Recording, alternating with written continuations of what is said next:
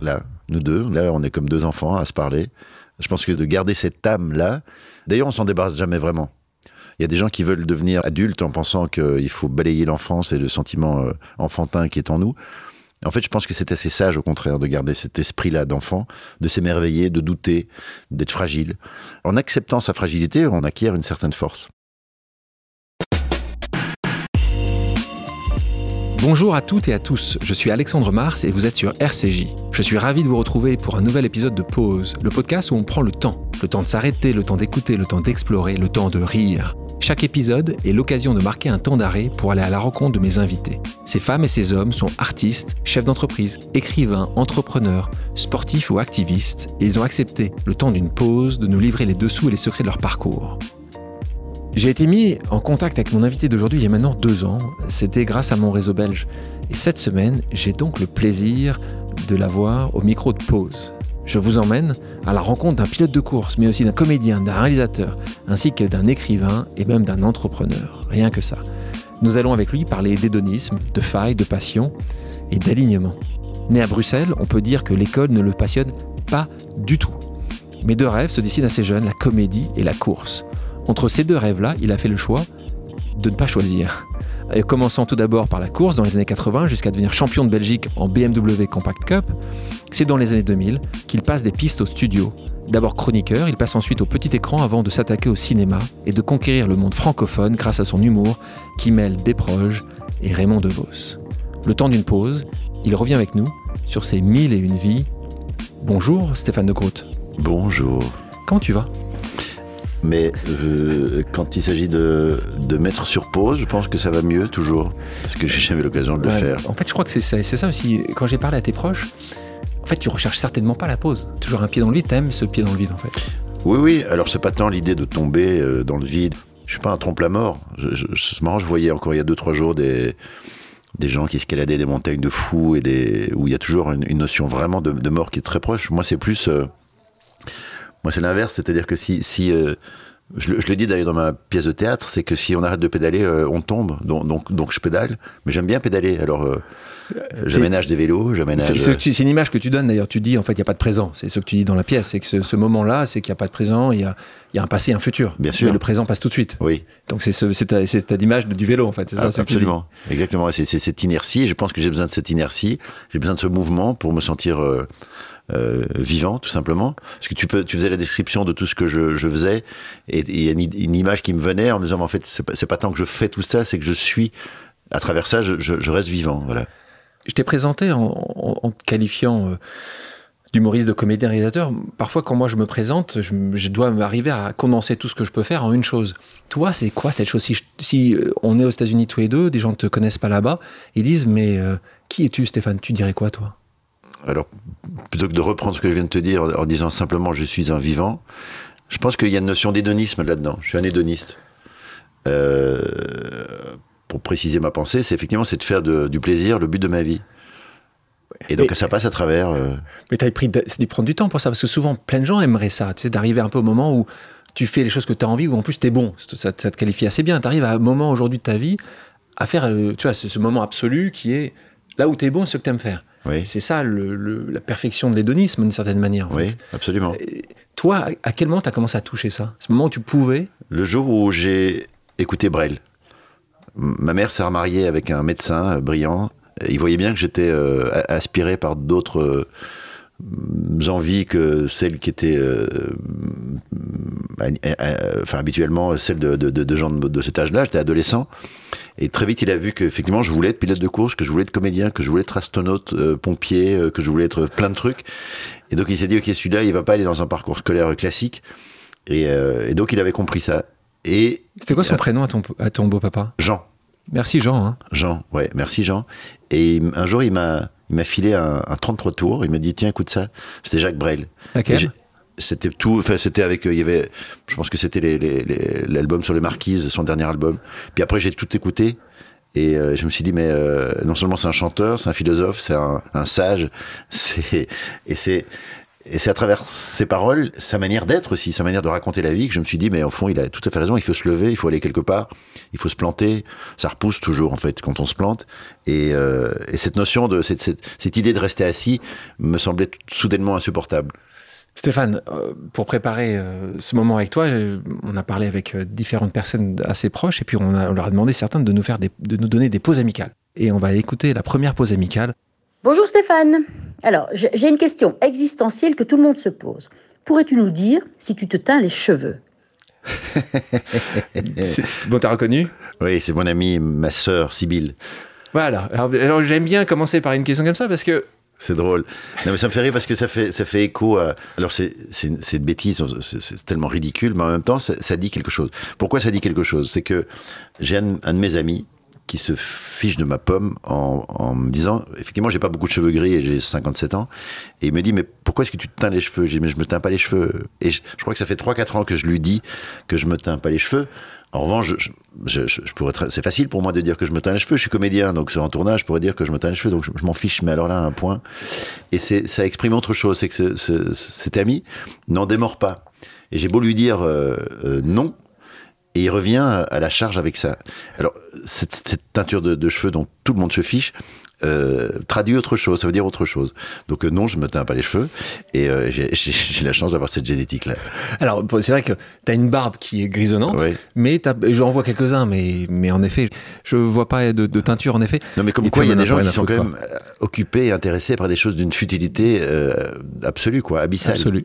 Donc c'est ça, tu as l'habitude de rencontrer des gens qui euh, oui, mais pas dans mon ont entourage. une vacuité absolue. C'est-à-dire que ça traduit quelque chose. C'est un ami. Je, je dis mais d'abord, est-ce que tu n'as pas autre ouais. chose à faire ouais. que de que de, de t'imprégner ouais. de cette espèce de conviction, euh, de parler d'autre chose, d'évoquer autre chose avec toi, ton, moi, ton ami? Une question de temps. De question de temps. Mais et ça révèle les choses chez les gens. Parce que au-delà de, de tu l'as dit ça. Oui, et à un moment donné, je lui ai dit, mais ça, ça, ça, ça, traduit quelque chose chez toi qui est, qui est pas réglé. Parce que, ça, parce que les, les, cheveux, ça peut être autre chose, ça peut être.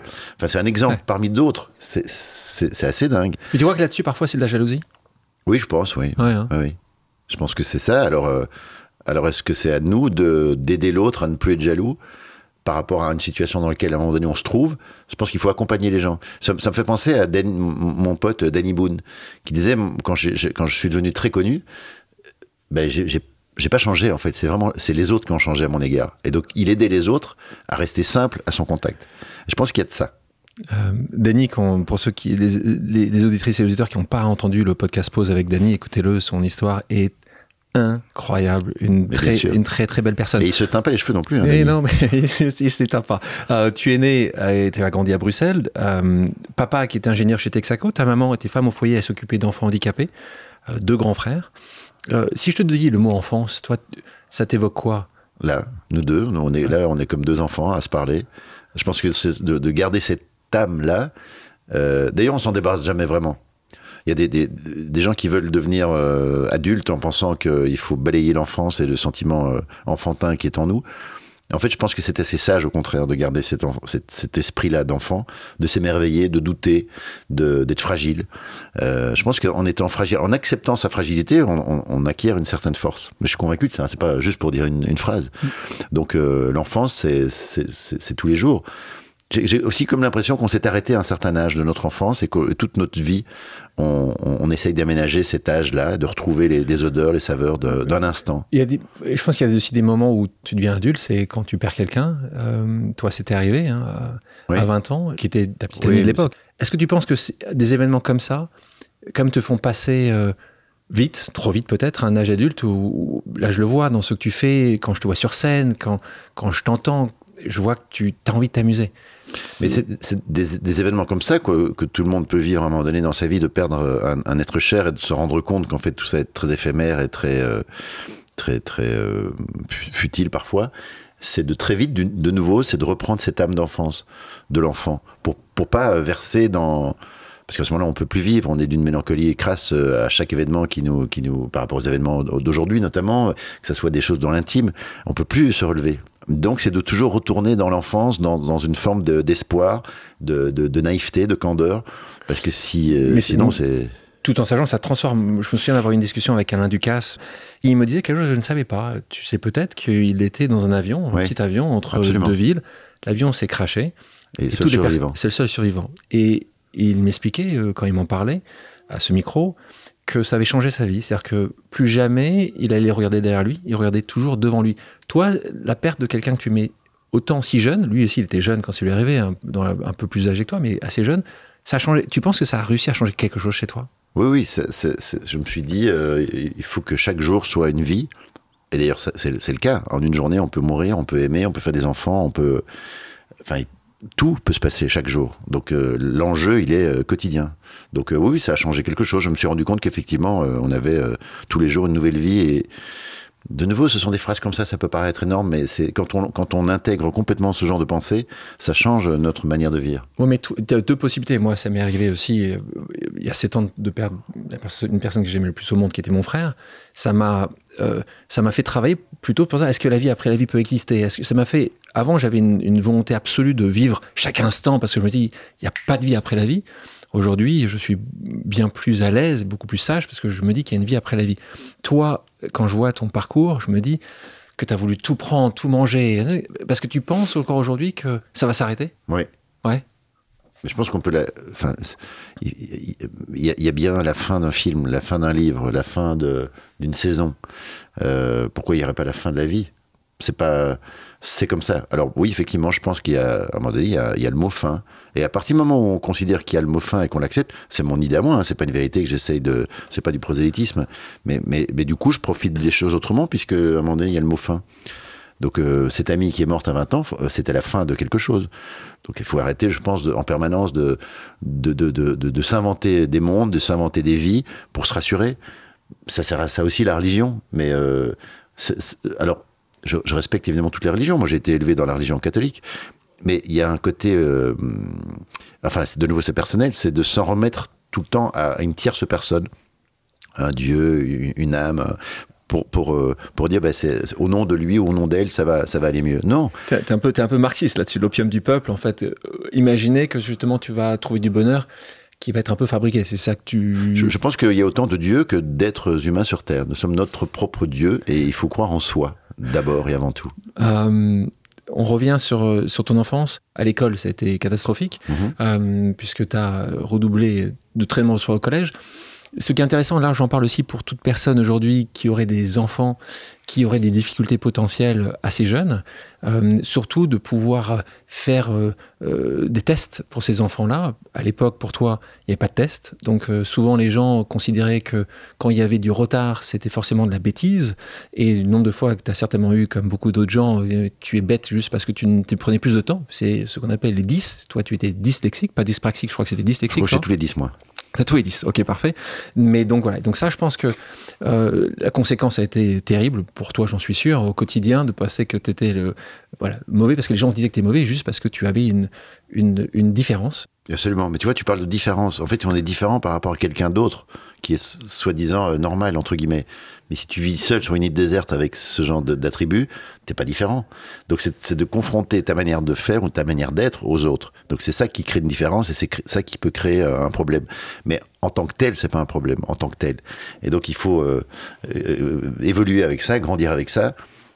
Et, moi, après coup, a posteriori, je, je regrette pas d'avoir eu ces problèmes parce que ça m'a permis d'avoir mes aspérités et d'être devenu ce que je suis en fait, en, intégrant, euh, entre guillemets, ces problèmes. Moi, j'ai un ami. Euh, euh, Arnaud qui a perdu une jambe très tôt. c'est un gros problème de n'avoir plus qu'une jambe, mais il s'est dit ok très bien, je vais vivre avec ça, enfin sans ça. Et ça lui a permis de faire des trucs que, que toi et moi, enfin en tout cas moi, je, ne serais pas capable de faire. C'est-à-dire qu'il a escaladé les plus hauts sommets euh, euh, du monde, il a fait le Paris-Dakar, il a fait des courses avec une jambe. Bon, il s'est dit, ben voilà, c'est pas un problème en fait. C'est arriver à regarder ce qui est extrêmement compliqué, à regarder le verre à moitié plein et pas à moitié vide, ce qui est un, un travail considérable. Mais tu as raison, les gens qui ont des vraies souffrances, des vraies difficultés, qui les rencontrent, ça leur permet de trouver une, une voie de, sortie. Et c'est vrai que quand on te voit ici, quand on imagine que tu as fait euh, le collège en 7 ans au lieu de 4 ans, quand on pense que tu étais euh, euh, plutôt en bon, en bon point, je crois que, je crois que c'était de la boulimie que tu avais aussi à ce moment-là, on a du mal à imaginer ce, parcours que tu as connu. Mais en effet, ça t'a rendu, je sais pas dire plus fort, elle est, elle est un peu bateau cette phrase, mais en tout cas, ça t'a fait devenir certainement qui tu es en acceptant certainement en n'acceptant plus certaines choses. Je vois que tu parles très souvent, très ouvertement de ce que tu penses, des gens, des choses. Euh, c'est assez un bonheur. Mais moi, je me souviens qu'en 2015, tu euh, reçois le prix De Vos, Raymond De Vos. Euh, c'est en 2013 d'ailleurs. Et en 2015, tu es chevalier des arts et lettres. Alors, ça, peut paraître comme ça assez ridicule de se dire tiens, j'ai eu une, une, médaille, et, en, en, tant que tel, je trouve ça ridicule. Là, ce qui m'a touché particulièrement, c'est que le cancre belge euh, qui tout d'un coup est, entre guillemets, reconnu parce qu'il écrit des textes. Alors que le cancre que j'étais, jamais de ma vie, j'aurais imaginé un jour pondre des textes qui, qui, soient reconnus et qui, qui, qui aient du succès, comme ça a été le cas euh, à travers les émissions ou les bouquins. Et que la cerise sous le gâteau, c'est que la France, pays d'adoption professionnelle, me remet euh, les insignes de chevalier des arts et lettres, alors que, alors que j'ai, mis mille ans pour sortir de l'école. Je suis toujours pas sorti de l'école d'ailleurs, j'ai pas, j'ai, pas le brevet. Donc c'était le, le, contraste entre ma qualité d'élève et de, et, de, non maîtrise de la langue française technique.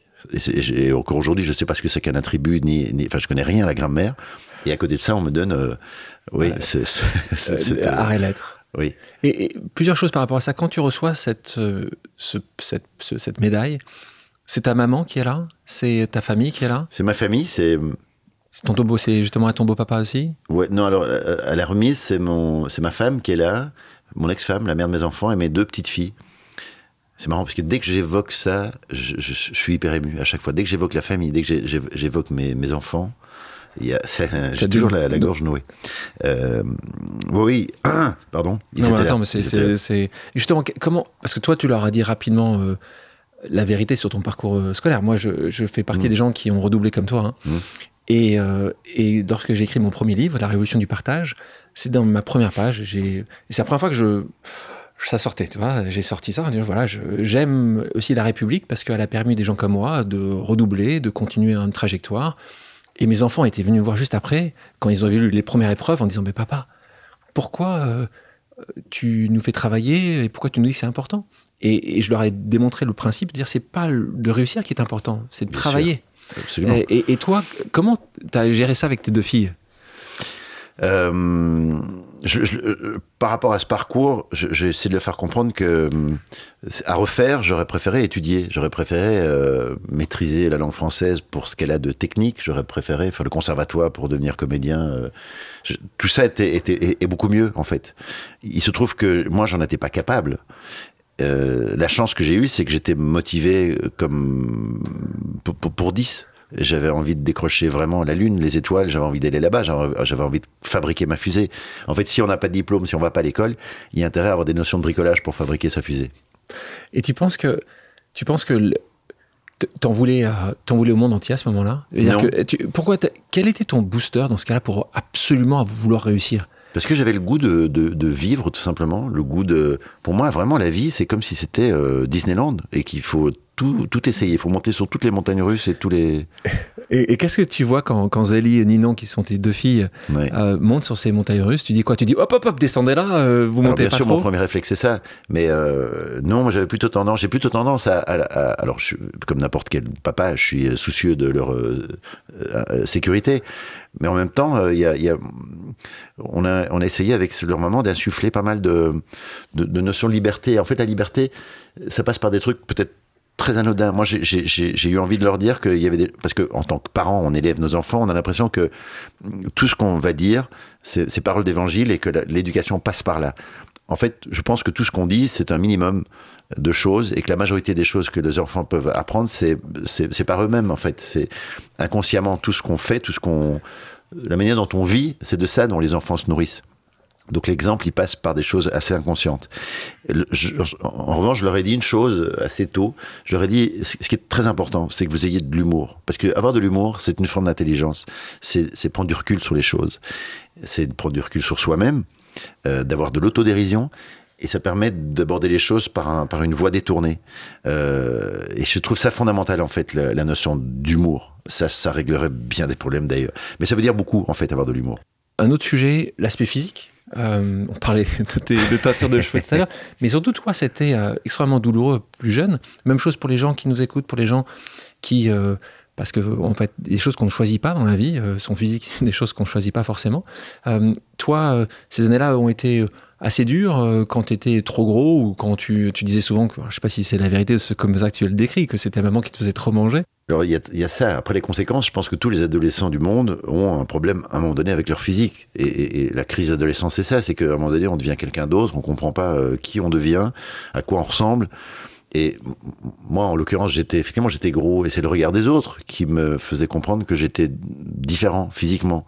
Difficile d'être différent physiquement quand on est ado. Euh, on essaie de, au contraire, on essaie de se, de se ranger dans le moule, de ressembler à tout le monde euh, euh à travers les vêtements, d'avoir les vêtements à la mode, d'avoir le truc qui compte pour tout le monde, d'avoir le même téléphone que celui qui compte. Donc c'est difficile de sortir du lot à, à l'adolescence. Donc moi, effectivement, physiquement, je sortais du lot. Euh, mais effectivement, parce que je mangeais, euh, peut-être pour compenser, j'en sais rien. Là, on part dans mais tu, ouais, mais tu voulais sortir justement du lot en étant. Ah non, je voulais pas sortir du lot en mangeant trop. Au contraire, je voulais. Euh, Et dans le rang, quoi. Ouais, j'étais complexé par ça. Ma, mère me déposait, je me souviens, elle me déposait à, des, à des, des, cours de, pas de, foot, mais c'était du, hockey sur gazon. J'étais tellement complexé d'être en short que je me cachais dans la forêt le temps euh, de, l'heure de, soi-disant de cours. Je n'allais pas au cours. Je me mettais de la terre sur, les, sur mes grosses cuisses et quand elle venait me chercher, je lui disais bah, c'était super en fait. Hein. Et donc à, ce moment-là, ça, ça marque quand même un, adolescent. Pareil, j'étais chez les scouts. Euh, je, détestais les scouts parce que je devais me mettre en short. short.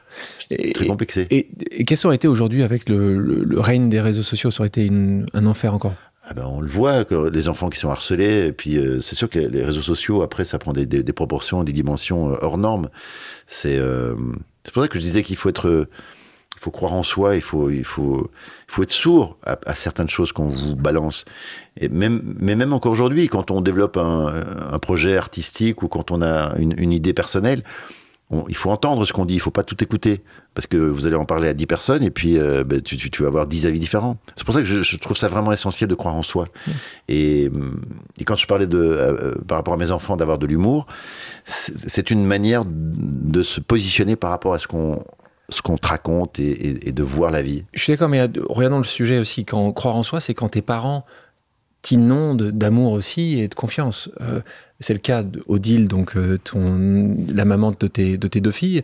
Et toi, vous leur les avez inondés d'amour, vos enfants. Donc, euh, elles vont certainement plus croire en elles et croire que c'est faisable. Sûrement. Euh, toi, comment tu l'as vu Toi qui étais, une comme tes enfants, une famille divorcée, comment tu l'as vécu cette conscience? Toi, là, je te vois, t'es dyslexique, t'es le plus gros de, de, de, ton, de ta classe où, où t'as cette confiance en toi? Elle vient d'où? C'est maman qui t'a inondé d'amour? C'est ton, beau papa, qui croyait beaucoup en toi, faut le dire. Hein? Ah oui, j'ai pas manqué d'amour quand j'étais adolescent. J'ai une adolescence plutôt heureuse dans le cadre familial. Enfin, j'ai euh, alors, c'est vrai que d'être aimé par ses proches, c'est quand même très très important. Hein. Après, sinon, on passe une vie à essayer de donner de l'amour, donner de l'amour, essentiel. Ça, c'est sûr. Et ça paraît bateau comme ça, mais c'est quand même. Euh, c'est la base de tout. Et pour ceux qui ne l'ont pas eu euh, toute leur vie, ils vont, ils vont, ils vont le rechercher, cet amour-là, ces failles, ces manquements.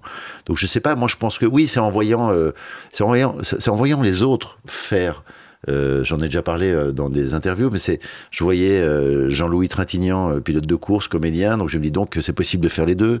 Je voyais les films de, de, Claude Lelouch, donc je me dis tiens, ce cinéma-là qui, est au, plus près de la vie et des, je me dis tiens, ça, ça me plaît bien. C'est en regardant autour de moi, je, me disais, en, voyant Louis de Funès, je me dis mais j'ai envie d'être comédien, j'ai envie de faire rire les gens. C'est quand tu fais rire, t'es aimé des autres, donc. Euh, T'avais quand même ce besoin-là aussi, évidemment. Mais on a tous besoin de ça. Alors ça passe par euh, Je crois que ça se, calme, ça se calme après peut-être, non? De, de oui, l'intensité se calme. C'est-à-dire qu'à un moment donné, il faut arrêter de vouloir être aimé à tout prix. Euh, il, faut, il faut se détendre deux secondes. Et puis, euh, puis déjà, si on s'aime soi-même, ça va. Tu, tu, es le premier concerné, quand même. Ça va. On va aller attaquer ce sujet de, de pilote de course. Parfois, il y a toujours un moment où tu rencontres quelqu'un, il se passe quelque chose, il y a une rencontre qui fait toi, en fait, bon, ton papa t'avait amené une fois sur un, sur un circuit, mais il n'y avait pas vraiment euh, de moment, à part un accident que tu avais vu à la télévision. Euh, c'est vraiment cet accident. Tu es bien, tu es bien renseigné. C'est vraiment cet accident-là. Donc, as, donc Gilles Villeneuve, donc le papa euh, du, enfin, c'est de famille, hein, ils sont très très forts dans cette famille, les Villeneuve. Toi, c'est ça qui te voit. Il sort de là. C'est, c'est le phénix, quoi. Bah oui, parce que je trouve ça très impressionnant. Ça fait une des journaux. Je trouve ça, en fait, je trouve ça assez majestueux. C'est un terme bizarre quand on voit la, la mort de quelqu'un, mais je, je trouve que c'est- un chevalier des temps modernes qui, euh, qui se loupe dans les flammes. Et, et je me dis, mais c'est un destin hors norme. Et je me dis, j'ai envie d'avoir un destin hors norme. C'est ça, en fait. Tu dis, je, je veux être Hors différent. norme. Oui, Hors norme. je veux pas être dans la norme. Tu veux pas être dans la norme. Voilà, je veux pas être dans la, je veux pas être dans la norme pour les bonnes choses. J'étais pas dans la norme euh, physiquement, mais c'est chiant parce que là tu subis. En fait, t'étais dans le gris, en fait, toi. Je voulais, oui, je voulais, de je voulais gris. de la couleur. Ouais, c'est ça. Je voulais, je voulais euh, du, du relief, ce que j'ai toujours, ce que j'ai encore aujourd'hui. Je suis très heureux d'avoir la vie que j'ai dans ces formes de relief, dans ces- des univers différents. Donc, tu vois ça. Gilles Villeneuve, pour, il faut expliquer ce qui c'était. C'était un champion de Formule 1, très connu, canadien, et qui avait eu donc un accident. euh, Sur le circuit de euh, Zolder, pendant sur les, le- les essais du circuit de Zolder, il se tue à Zolder. Qui était en Belgique. Et ça fait la une des journaux, et puis euh, il, il meurt dans une voiture euh, qui s'éclate contre une barrière. Et je me dis, waouh, c'est ça que je veux faire. Voilà. Euh, si je- à tous. Euh, D'ailleurs, ce qui est aussi à savoir, c'est que quelques années après, plusieurs années après, tu as un accident aussi euh, grave. J'ai eu deux trois accidents, mais voilà, je suis encore, aussi, là, là pour, aussi, je suis où t'es- encore là où- pour en parler. donc oui, mais sauf que là aussi, peut-être que les protections étaient mieux faites à ce moment-là, hum, encore moins bien qu'aujourd'hui, mais là aussi, une fois, tu rentres toi aussi euh, dans Oui, un mur, et c'est les gens, quand tu sors de ce mur, ils disent, mais c'est pas toi, c'est ça Oui, c'est ça. Oui. J'avais plus de frein sur le circuit de Spa-Francorchamps qui est très rapide. Et puis, effectivement, je, je m'empale. Enfin, je- je- j'explose des barrières de sécurité. Je pense que je suis mort. Et je me dis, tiens, donc la vie d'après, c'est la même que celle d'avant. T'as Si pensé ça vraiment Ah oui, vraiment. Je me suis dit, mais c'est pas possible que je sorte de là vivant. T'as pensé à quoi quand, quand t'as quand quand vu que. T'as euh, t'as vu quoi? T'as vu vraiment euh, défiler euh, Les gens se posent la question comme ça. Là, t'as vu la mort. Parce que tu Mais- étais sûr que t'allais mourir. Oui, alors j'ai pas eu ce, ce schéma-là comme on peut le- l'entendre. Au voir dans les films. Oui, je me dis, en fait, ça va, ça va se passer très vite. J'espère ne pas avoir trop mal. Mais C'est ça va. c'est là que tu dis? Oui, je me dis, ah, oh, tu vois, tu fermes un peu les yeux, tu te dis, pff, voilà là. Et en même temps, j'y croyais pas trop, comme comme ça un- un- une intuition de dire non, ça, c'est possible que ça soit maintenant, mais ça va pas être maintenant. Donc, tu, pourquoi tu voulais être différent Euh, sur la partie comédien? C'est vraiment, euh, tu vois, Paul Newman, Jean-Louis Trintignant, c'est vraiment ça qui te fait dire, bah, euh, c'est qu'il y a des gens qui sont, ils sont au-dessus de la mêlée, ces gens-là. C'est, Oui. ils sont exceptionnels sur deux aspects. C'est vraiment ça qui t'intéresse. Tu cherches à ce point-là. Ah, tu dis, il Je fallait. trouve ça, ça a la gueule de vouloir être Paul Newman. Ah, Steve McQueen, on en parle encore aujourd'hui, et des photos de lui. Ah, parce qu'il était beau, en plus. Il était beau, mais euh, Brel, avec le, avec le temps, on a, on a trouvé qu'il était beau. Euh, Gainsbourg, c'est pareil. Ce que tu disais tout à l'heure, euh, tu parlais de, physique et, euh, et qu'il faut accepter quand on n'est pas très beau, enfin, de, de son, son physique. Mais ces gens-là, ils sont devenus beaux. Alors, c'est très subjectif. euh, ma, voisine, elle va peut-être trouver que Paul Newman, il était pas beau. Donc, c'est. Moi, j'ai je- pas trouvé grand monde qui disait que Paul Newman ou Brad Pitt n'étaient pas beaux. hein. Donc, euh, je sais pas si t'en as, toi, des gens, mais moi, autour de moi, euh, Brad Pitt, C'est il, vrai. hein, il, a- il gagne à chaque fois. hein. Ça, c'est sûr. mais euh, euh, Ouais, mais, mais là, c'est que tu S'il y a disais. des- en fait, ce sont des, des- des représentations, ce sont des symboles, et j'avais envie de d'embrasser ces symboles et de me dire, moi aussi, j'ai envie d'avoir, en- en- du moins, l'illusion que ce que je vais faire euh, soit quelque chose de. J'a- J'aurais pas pu moi être fonctionnaire. J'ai beaucoup de respect pour les fonctionnaires, mais d'avoir euh, des, des horaires bien précises le matin, le soir, euh, d'avoir une heure ou une heure et demie à midi pour les déjeuner et puis revenir, je, je- je ne suis pas capable de faire ça. Et donc je me suis dit, pour ne pas devoir, pour ne pas être obligé à, à faire ça, je vais tout faire pour euh, pour pour casser les codes de, de, de, de, de toutes ces de tous ces horaires, de, de- des lieux de travail. Je voulais travailler. euh, oui, je, me, je voulais me sentir libre. C'est ça, c'était la la liberté. C'est la liberté que tu cherchais. T'as eu du succès avec tes filles quand t'étais plus jeune? J'avais pas du tout de succès avec les filles euh, adolescents et je me suis rattrapé après.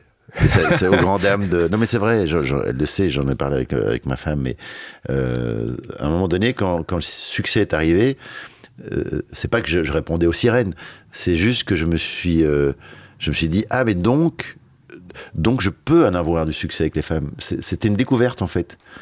Et, et voilà, donc Ouais. c'était compliqué à gérer. euh, avec, ton, avec, Odile oui, c'est pas compatible, hein, de- le mariage avec la séduction et, et de, de, d'emmagasiner ça et de, de- trouver ça assez plaisant. Donc, tu vas devenir un très bon pilote automobile, excellent même. Mais ça a mis du temps à devenir bon et devenir euh, peut-être très bon au point de gagner des championnats, parce qu'au début, c'était plus l'apparat, l'apparat qui me plaisait. C'était d'avoir un casque, une combinaison. Je trouvais ça chouette. Je savais pas si j'étais bon pilote. Quand tu vois aujourd'hui, je sais pas moi, Max Verstappen. Lui, il savait à 8 ans que c'était un, un pilote d'exception. Donc son, son destin est celui-là parce que c'était un pilote exceptionnel. Et- Expliquons quand même aux gens, euh, aujourd'hui la Formule 1, ça se passe toujours de la même manière. Les jeunes sont vus très tôt, ils font du karting Très après, très tôt. ça coûte très cher, très tôt, ils le font très cher, mais il y a aussi des gens qui font les choses différemment. On prend l'exemple de Esteban Ocon, qu'on aime beaucoup ici, qui était ici il n'y a pas longtemps de ça, qui explique que c'est son papa et sa maman qui ont vendu leur garage. Oui. Ils n'avaient pas beaucoup d'argent, ils étaient passionnés euh, de sport automobile pour que Esteban devienne l'énorme, l'immense champion que c'est. Toi, tu prends une voie qui n'a rien à voir avec ça. Tu fais pas de karting, tu arrives un peu plus tard. Euh, comment tu l'as vu là? T'avais pas vu que c'était quand même pas forcément la, la voie idéale et royale pour y arriver? Non, parce que si tu le vois, tu, tu, Tu ne vas tu ne vas pas. Donc moi, j'avais rien vu. Moi, j'ai- foncé tête baissée. J'étais trop âgé pour euh, imaginer me retrouver en, En plus, F1. bien sûr. J'étais pas du tout dans un environnement comme les parents d'Esteban qui me déposaient euh, au circuit euh, pour que j'aille rouler en karting. Donc j'avais pas du tout cette culture-là. J'avais rien en fait. J'avais pas le moindre élément. Je connaissais personne dans cet univers-là. C'était juste l'envie. Mais tu savais conduire déjà? Bien? Oui, j'ai conduit tu tôt. que tu... Parce que mon, mon père euh, était très branché euh, euh, Mécanique, hein, on va hein, dire. binard. Et, euh, et c'est pas compatible avec euh, la voiture. Donc, donc c'est moi qui, qui le ramenais quand il fallait, au bon endroit. Et c'était donc très tôt, en fait. Ah, C'était- très jeune, tu veux dire? Oui, oui, j'avais 12-13 ans et je prenais les, les clés de la, de Tu la voiture de mon père. Donc, oui, j'ai commencé très tôt. D'accord, Mais, mais, ça t'amène pas en F1 hein, de conduire ton père qui est à l'envers. Ça t'emmène euh, dans un univers où, effectivement, assez vite, tu, tu, tu te rends compte que tu dois prendre les choses en main. C'est peut-être, c'est aussi ça a conditionné ma, ma, ma manière de- d'envisager euh, ma destinée, c'est de prendre les choses en main. Ah, très tôt. Ouais, très tôt. Très tôt, c'est de réaliser que, ok, donc si je veux arriver à la maison euh, entier, je dois prendre cette voiture et déposer mon père. Si je veux euh, aller sur la Lune, je dois euh, fabriquer une fusée et pas attendre que quelqu'un vienne me chercher pour aller me déposer là-bas. Donc tout ça est venu euh, alimenter ma, ma manière d'être. C'est intéressant ce que tu dis parce qu'en fait, quand, pour connaître ton parcours, en fait, c'est continuellement ça. Tu, quand tu aujourd'hui, tu euh, écris une pièce qui est exceptionnelle, t'attends pas que quelqu'un vienne l'écrire pour toi. Tu l'écris et en plus tu la mets en scène, tu vas jouer. Donc en fait, tu as un modèle où en fait continuellement, tu t'es dit si personne, euh, si je dois attendre quelqu'un, ça arrivera jamais parce que tu n'avais bon pas, pas tout. forcément. Surtout comme ça pour tout ce que tout. tu as fait. C'est pas le cas tout pour tout le je- monde. Mais, Mais, je pense que tout le monde devrait penser comme ça. Il y a beaucoup de gens qui. euh, moi, j'ai des copains autour de moi qui étaient très, très sûrs d'eux quand ils avaient 18, 20 ans, euh, en disant ben, Je suis tellement formidable qu'on va venir me chercher. euh, et et c'est comme ça que ça va se passer. Et moi, je les regardais en disant Mais. D'abord, ils me foutaient des complexes parce qu'ils étaient très sûrs d'eux. Ouais. ils avaient- et, en plus, vous avez du succès avec les filles, donc ça, ça, ça, Bien ça t'agaçait encore plus. Bien entendu. Et puis c'est c'est curieux quand je vois aujourd'hui ces gens-là, pour la majorité, hein, ils sont euh, à l'envers. Ils sont. euh, Alors moi j'étais obèse euh, gros quand j'avais euh, 15 ans. Eux c'est l'inverse. Ils étaient très fit à cet âge-là et maintenant ils sont ils ont un peu de mal à se déplacer et ils sont ils sont pour la, la plupart ils sont ruinés en psy, en divorce et. Ils vont, être, ils vont être contents de nous écouter. non, mais c'est terrible. C'est vrai qu'il y a eu une espèce d'inversion des, des choses. Oui, c'est assez étonnant de voir les. Donc, donc oui, les trajectoires, prendre, les trajectoires de vie. Mais c'est non, c'est deux secondes parce que je pense qu'il y a deux choses qu'on se dit ici. Un, les trajectoires de vie, euh, c'est important de les analyser. Je pense qu'il y a un moment ou un autre où ou si tu ne travailles pas plus que les autres, ou si tu veux pas essayer de chercher, c'est ce que tu nous dis là en fait. C'est ce que Brett dit aussi, avoir du talent, c'est avoir envie de faire quelque chose. Et après, c'est du travail. Sur le succès, c'est une goutte de talent dans un océan de travail. On est d'accord. Euh, ça s'arrête là. Mais par rapport à ce que tu dis, si Ouais. je peux me permettre, c'est que tu parles des mains tendues, tu parles de ça. Je, je pense que les êtres humains sont des, complémentarités par rapport aux autres. On ne fonctionne qu'avec l'autre. On parlait du regard de l'autre. Euh, si tu es sur une île déserte, bah, tu sais pas si tu es grand, petit, talentueux, euh, égoïste, généreux. C'est l'autre qui va te conditionner, qui va conditionner ta manière d'être. Donc on a besoin de l'autre. Et beaucoup de personnes pensent qu'ils peuvent tracer leur route tout seuls.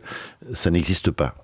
On, a- on cherche toujours d'ailleurs à être accompagné dans la vie, que ce soit avec euh, un homme, une femme, euh, des amis. euh, et pour réaliser n'importe quoi, il faut une complémentarité. Je, je suis convaincu de ça. Et donc ce que je veux dire, c'est par rapport aux mains tendues, c'est qu'il faut toujours aider quelqu'un ou se faire aider par quelqu'un pour aller un peu plus loin. Est-ce que parfois, aimes justement, tu me parlais d'être avec des gens, est-ce que parfois tu as besoin d'être seul? D'aller marcher seul, d'être seul? Oui, bien sûr. Ouais. Oui. Mais je ne me sens pas tout à fait seul parce que je pense qu'il y a un peu de monde de- dans, ma tête, donc euh, je me convoque beaucoup. Je, me- je me- T'es accompagné. oui, mais vraiment, dès, dès- dès- dès mon plus jeune, plus jeune âge, je me parlais et je me disais, Stéphane, à trois, il faut qu'on fasse ça. et le, de compter jusqu'à 3, je, me sentais obligé d'accomplir de, euh, la chose que je m'étais mm, promise de faire en, en comptant euh, le chiffre 3. Donc je disais 1, 2, parfois je m'arrêtais, mais si je disais 3, il fallait que je le fasse.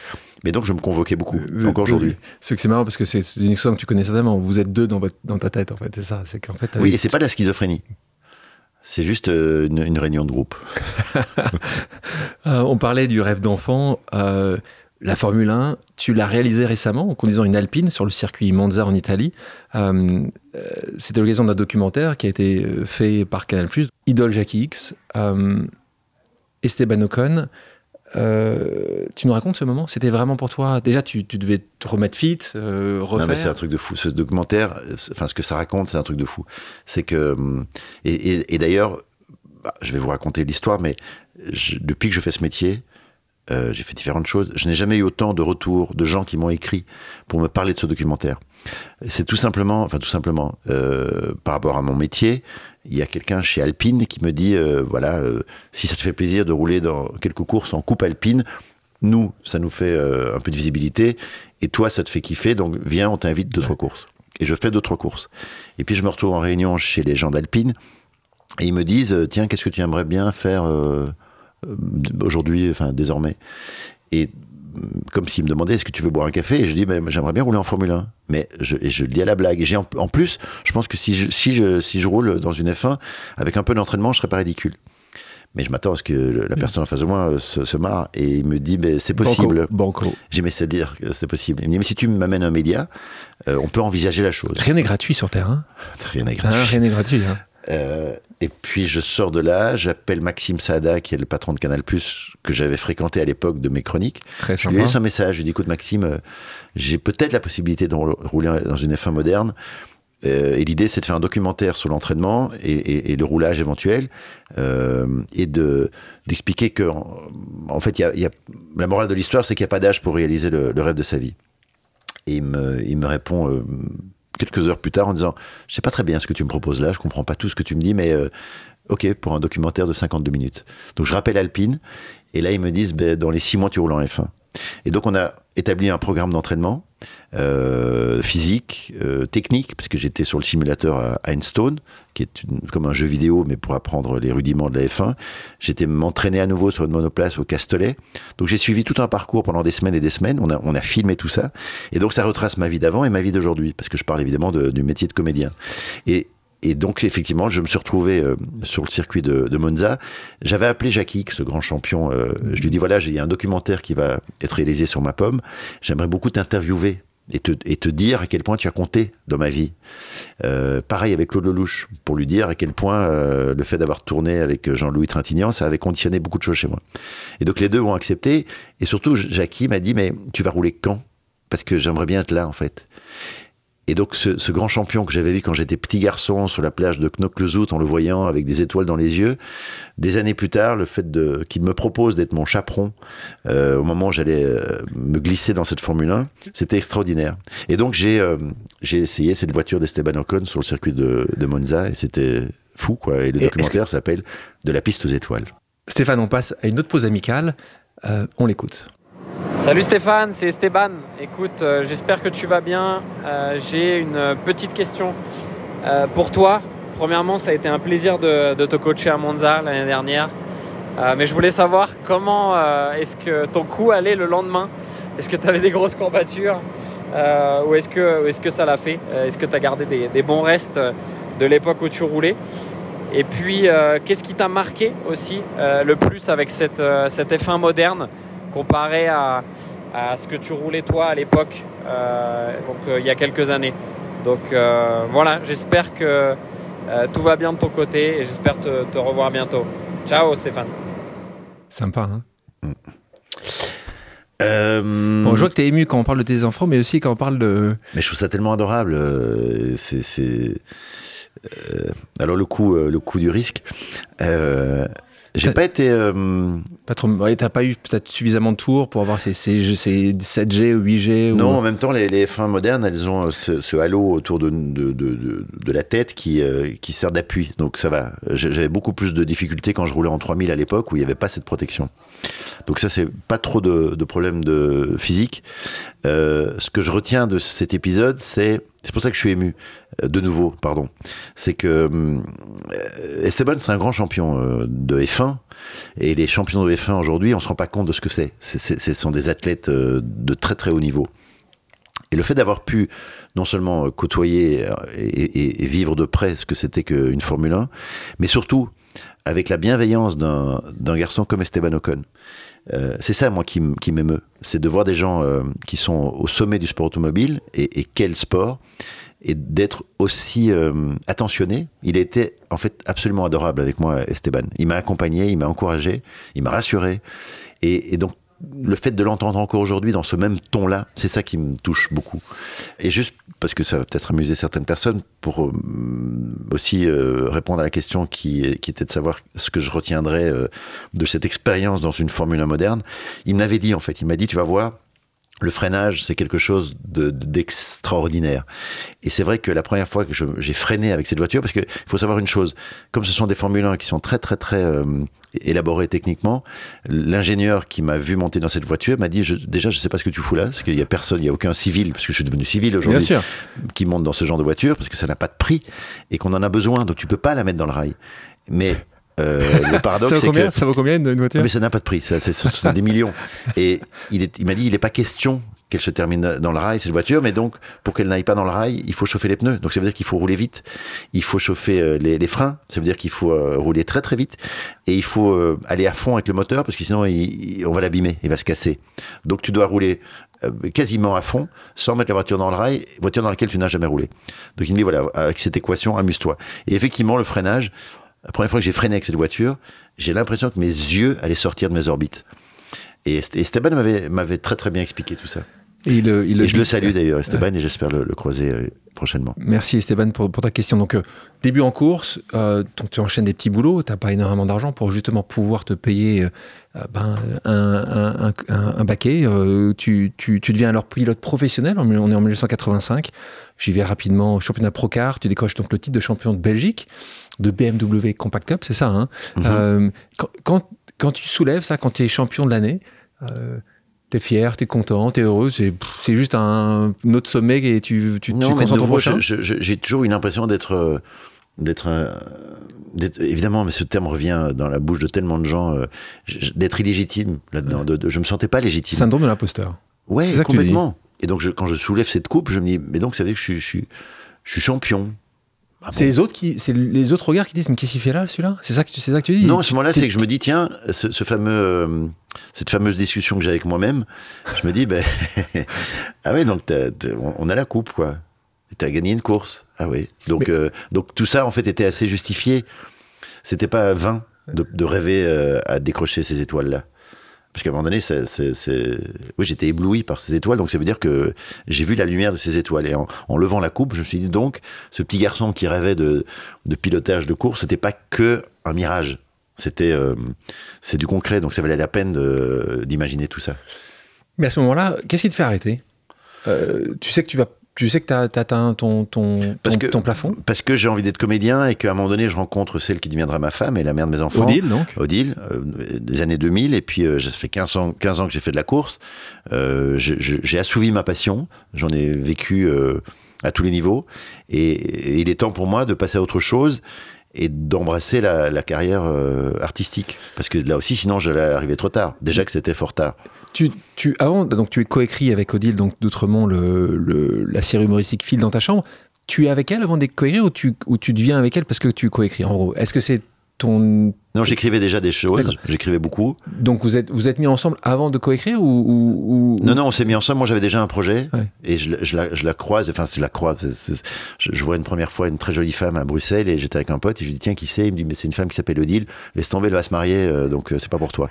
Puis je la recroise six mois plus tard. Je suis de nouveau avec mon pote. Je dis mais c'est qui? Il me dit tu m'as déjà fait le coup. Je te rappelle c'est Odile, elle va se marier. Ah mais donc elle est pas encore mariée Non, mais elle va se marier. Et je revois une troisième fois cette personne. À ce moment-là, je l'aborde, mais c'était pas elle, c'était son sosie. Et donc je dis, mais Odile, non, je suis pas Odile, moi. J'ai dit, mais pardon. Donc je dis, waouh, enfin, je deviens fou. Mais vraiment son sosie. Et la quatrième fois, je la revois et là je retourne vers elle en je dis mais donc tu es le sosie d'Odile? Non je suis Odile et, euh, et je dis mais c'est toi donc qui va te marier? Non non c'est fini avec mon mec depuis euh, dix jours ah bon? Voilà et puis après on a, on a déjeuné on s'est marié et, et c'est oui très vite je lui ai proposé d'écrire parce que elle me, elle me parlait de son amour de l'écriture et qui s'est confirmé après parce qu'elle a sorti trois bouquins euh, formidables euh, dont, dont le, le dernier qui s'appelle Une légère victoire et je dis pas ça parce que c'est Odile et que c'est la, la, mère de mes enfants, mais elle a un talent fou, voilà. Et donc très vite, j'ai lu ses écrits et je lui ai dit mais il faut qu'on écrive ensemble des choses. Et, et à, à, noter aussi, hein, c'est que pas uniquement pour le bien de vos filles, mais la relation avec Odile se passe très bien. C'est pas forcément ouais. toujours le cas quand les parents divorcent. Hein. En tout cas, tu, on le voit comment elle, tu parles d'elle ou elle parle de toi. C'est toujours dans des termes qui sont très euh, positifs. Mais quand tu épouses quelqu'un et quand tu fais des enfants à quelqu'un, après la vie peut t'amener à te séparer. Mais y a, je comprends pas, moi, en fait, les gens qui. Enfin, bon, bref, il y a toujours des bonnes raisons ou de mauvaises raisons pour se disputer, mais je comprends pas, en fait, quand tu as aimé quelqu'un, quand tu as fait des enfants avec quelqu'un, que ça devienne ton ennemi. C'est, c'est, moi, c'est, c'est, mon, c'est ma partenaire de vie, en fait, Odile, c'est. C'est Odile. Mmh. T'as raison, dès qu'on parle de famille, ça t'émeut. C'est fou. Hein c'est beau. Mmh.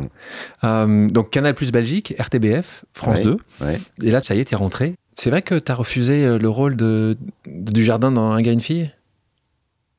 Euh... C'est vrai cette histoire ou c'est pas vrai? Non, non, non c'est pas, pas vrai. Non, non. Non, non, non c'est une autre série. C'est qui, a bien euh... marché, qui a bien marché. C'était euh, c'est lequel avec Arnaud Ducret et ça s'appelait Pas en mode d'emploi. D'accord. Voilà. Ouais. Donc il m'avait convoqué pour, il m'avait proposé le rôle et, et, donc j'avais fait le pilote. Puis j'ai fait le deuxième pilote, puis le troisième pilote. Et puis ils m'ont dit bon ben voilà, il faut, qu'on signe. Et à ce moment-là, Jamel me propose de faire un programme court qui s'appelait La petite histoire de France. Et Canal Plus me dit bon ben donc on va démarrer avec toi euh, tes chroniques.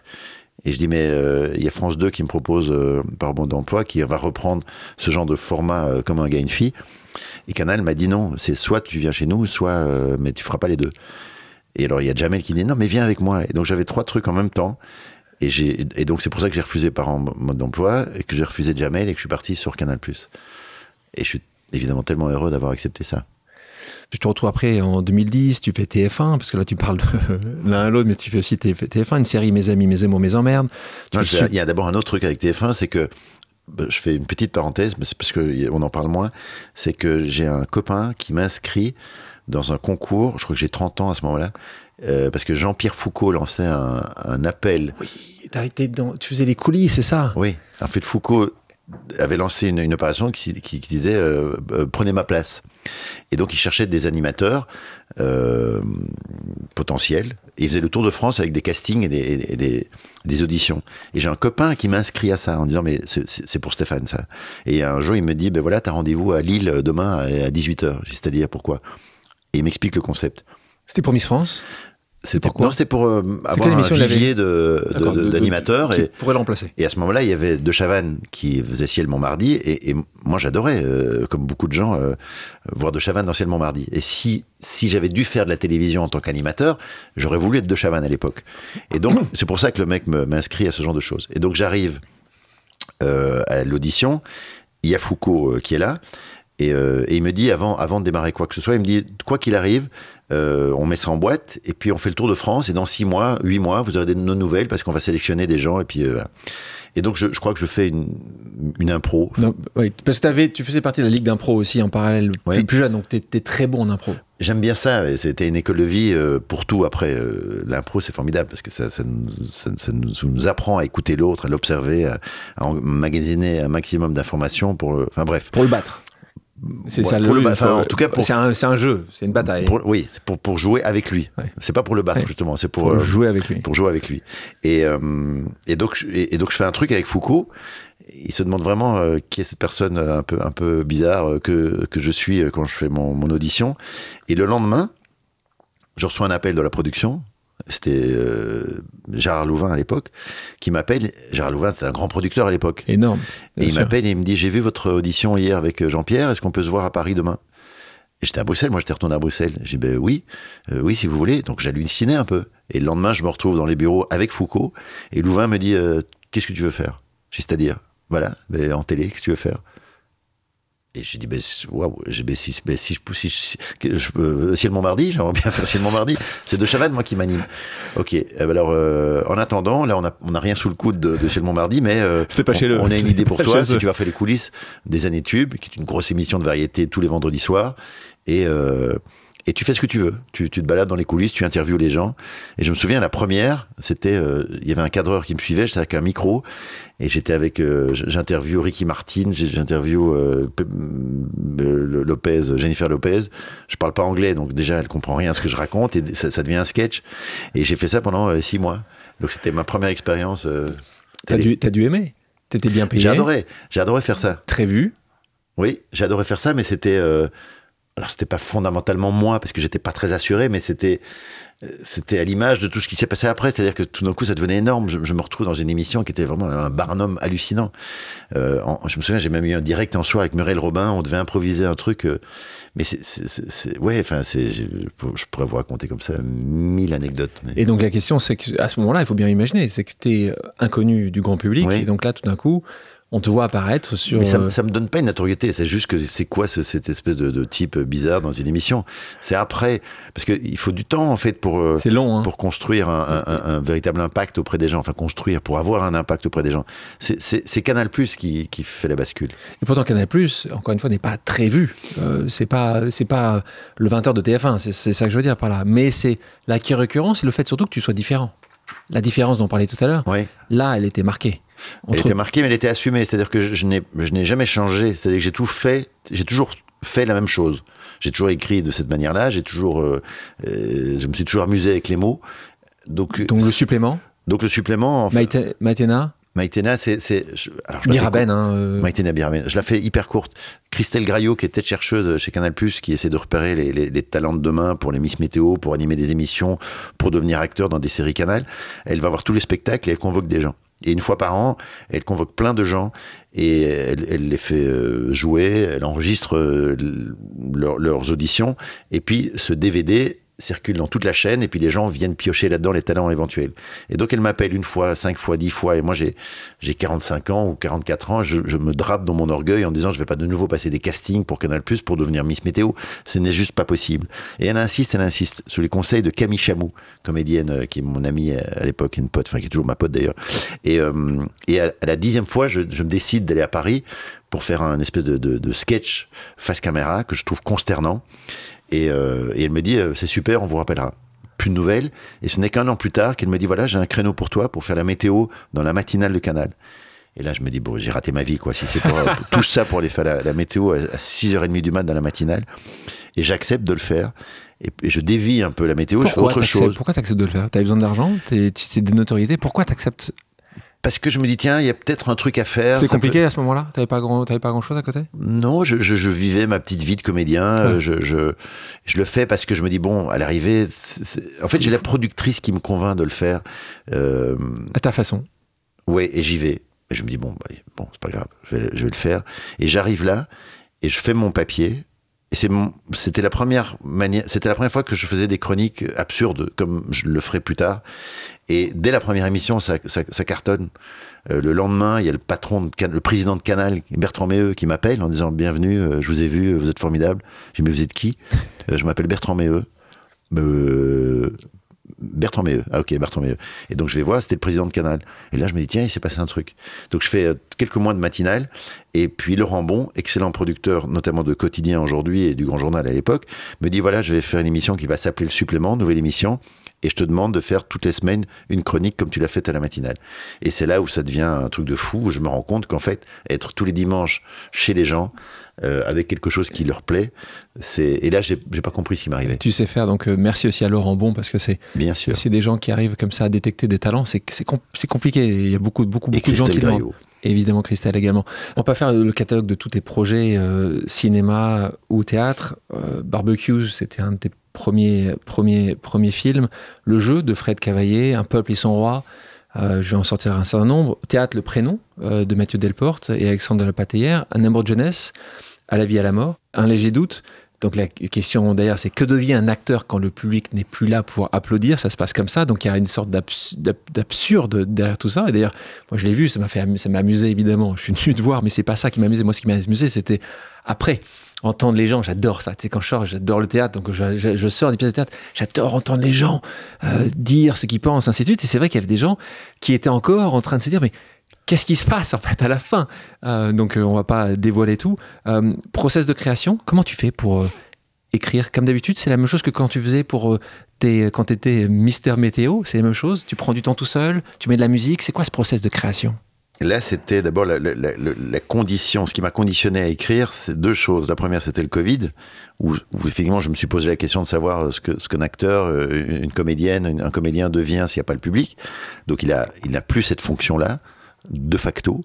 Donc là, ça m'intéressait d'écrire là-dessus. Et puis l'autre chose, c'est que j'étais à l'époque avec une comédienne.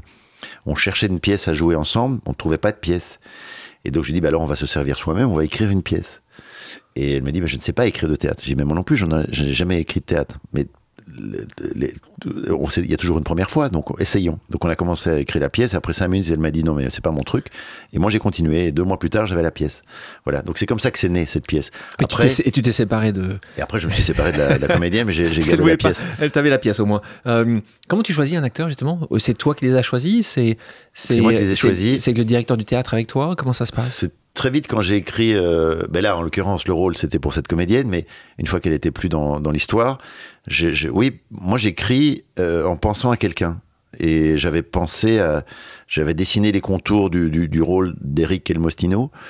Euh, et puis dans un premier temps, il pouvait pas le faire, donc j'avais pensé à, à mon ami Gilles Gaston Dreyfus, avec lequel je fais une, une quotidienne sur France 5 euh, tous les soirs, dans C'est à vous, les rats d'auteur pour ne pas le citer. Et donc je pensais à Gilles. Et les premières lectures ont été faites avec Gilles. Et c'était formidable parce qu'il avait tout de suite la bonne couleur du personnage. Donc je me suis dit, mais c'est chouette parce qu'il a compris et c'est cette couleur-là. Donc euh, oui, oui, je me projette. Euh, euh, là, là j'ai d'autres projets d'écriture. J'imagine clairement les comédiens, les comédiennes. Ça tombe bien que tu nous dises ça parce qu'on a une nouvelle pause amicale, Stéphane. Je te propose de l'écouter. Salut cher Stéphane, je te sais en très très bonne compagnie avec Alexandre Mars pour son podcast que j'ai eu la, joie de faire il y a quelques temps maintenant. Écoute, voilà, on m'a demandé de te poser une question. On se connaît très bien. Et, donc euh, voilà, je, sens te surprendre euh, parce que tu sais que j'ai adoré ta pièce euh, Un léger doute que j'ai vu au théâtre de la Renaissance. Euh, bah c'est le directeur de théâtre en fait qui, qui te laisse ce message. Quand est-ce que je peux lire ta deuxième pièce? Parce que la première était tellement bien que j'ai très très envie de, de voir et de lire Stéphane de Groot, auteur dramatique. À bientôt. C'est mon ami. Ouais, FX, François-Xavier de Maison, oui. qui est un très bon comédien, un acteur, mais aussi un directeur de théâtre. De théâtre de l'œuvre. Exactement, théâtre de l'œuvre. Donc il, il est producteur de vin aussi. Producteur de vin. D'ailleurs, son dernier spectacle qu'il avait, de Moi Mancho, on parlait tout à l'heure d'humoriste, c'était justement sur. Enfin, Divin. Ce qui s'appelle Divin. Donc, euh, ça, euh, allez, allez, allez justement euh, voir un directeur de théâtre qui est un de tes meilleurs de tes plus proches tu, tu, ça serait une. pourquoi tu n'y as pas pensé ça Pourquoi la première, pourquoi la pièce, elle n'était pas libre Le théâtre de l'œuvre était non, pas libre? Non, parce que je, je, voyais ma pièce dans un théâtre comme Édouard VII ou comme la Renaissance et, pas, pas hmm. au théâtre de l'œuvre. En revanche, celle que j'écris là, que j'ai commencé à écrire, elle, elle, elle pourrait se, se, retrouver à, à l'œuvre, oui. C'est c'est plus adapté à ce que je veux écrire, qui, qui, serait assez différent de ce que j'ai écrit là. C'est une pièce à deux personnages, un homme et une femme d'un certain âge. Euh, plus pour euh, Dusselier, euh, Garcia, ou plus pour euh, Berléand. voilà, donc c'est plus ce, registre-là. Ça, c'est, on voit que tu as tous tes potes qui, qui risquent de, jouer avec toi. Et puis si tu es chez, chez FX, bon, ce sera sympa. les soirées vont être, vont être, vont être animées. Comme, comme ça, l'a été sur Champagne qu'on a tourné ensemble. Et je crois que j'ai mis vraiment, bon sans mentir, j'ai mis un an à m'en mettre. Tellement c'était. Euh, ah, c'est un souvenir merveilleux. C'est-à-dire que on te propose de tourner pendant deux mois dans une région magnifique, d'être logé dans, un, hôtel magnifique et de tourner avec des gens euh, qui sont tes amis, des gens que tu aimes. C'est là où j'ai rencontré vraiment Eric Lemostino. C'est là où j'ai passé deux mois avec mon ami François Xavier, Elsa, Zilberstein. Euh. non, non, on était toute une bande très joyeuse. Tu, tu disais, j'avais lu ça de toi, je ressens tellement le besoin d'être au bon endroit que je suis constamment en recherche. Mais oui, ça s'appelle la quête. C'est ça. Euh, et, d'être, de rechercher. J'aime bien. De, de nouveau, il y a la notion de mouvement. Je vous propose maintenant une pause musicale. Stéphane, quelle est ta chanson culte? Euh, la quête de Brel. On va en écouter un extrait. Sans force et sans armure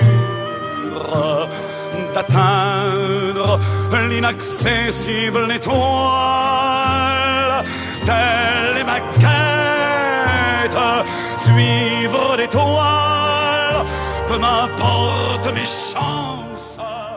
Stéphane, merci d'avoir accepté mon invitation. Merci d'avoir eu la patience de m'attendre et de m'avoir accueilli. C'était un bonheur. Merci à tous d'avoir pris le temps de faire une pause avec nous sur RCJ. J'espère que l'émission vous a plu, inspiré ou fait réfléchir. Si c'est le cas, je compte sur vous pour soutenir Pause sur radio-rcj.info ainsi que sur toutes les plateformes d'écoute. À bientôt sur RCJ pour un nouvel épisode de Pause.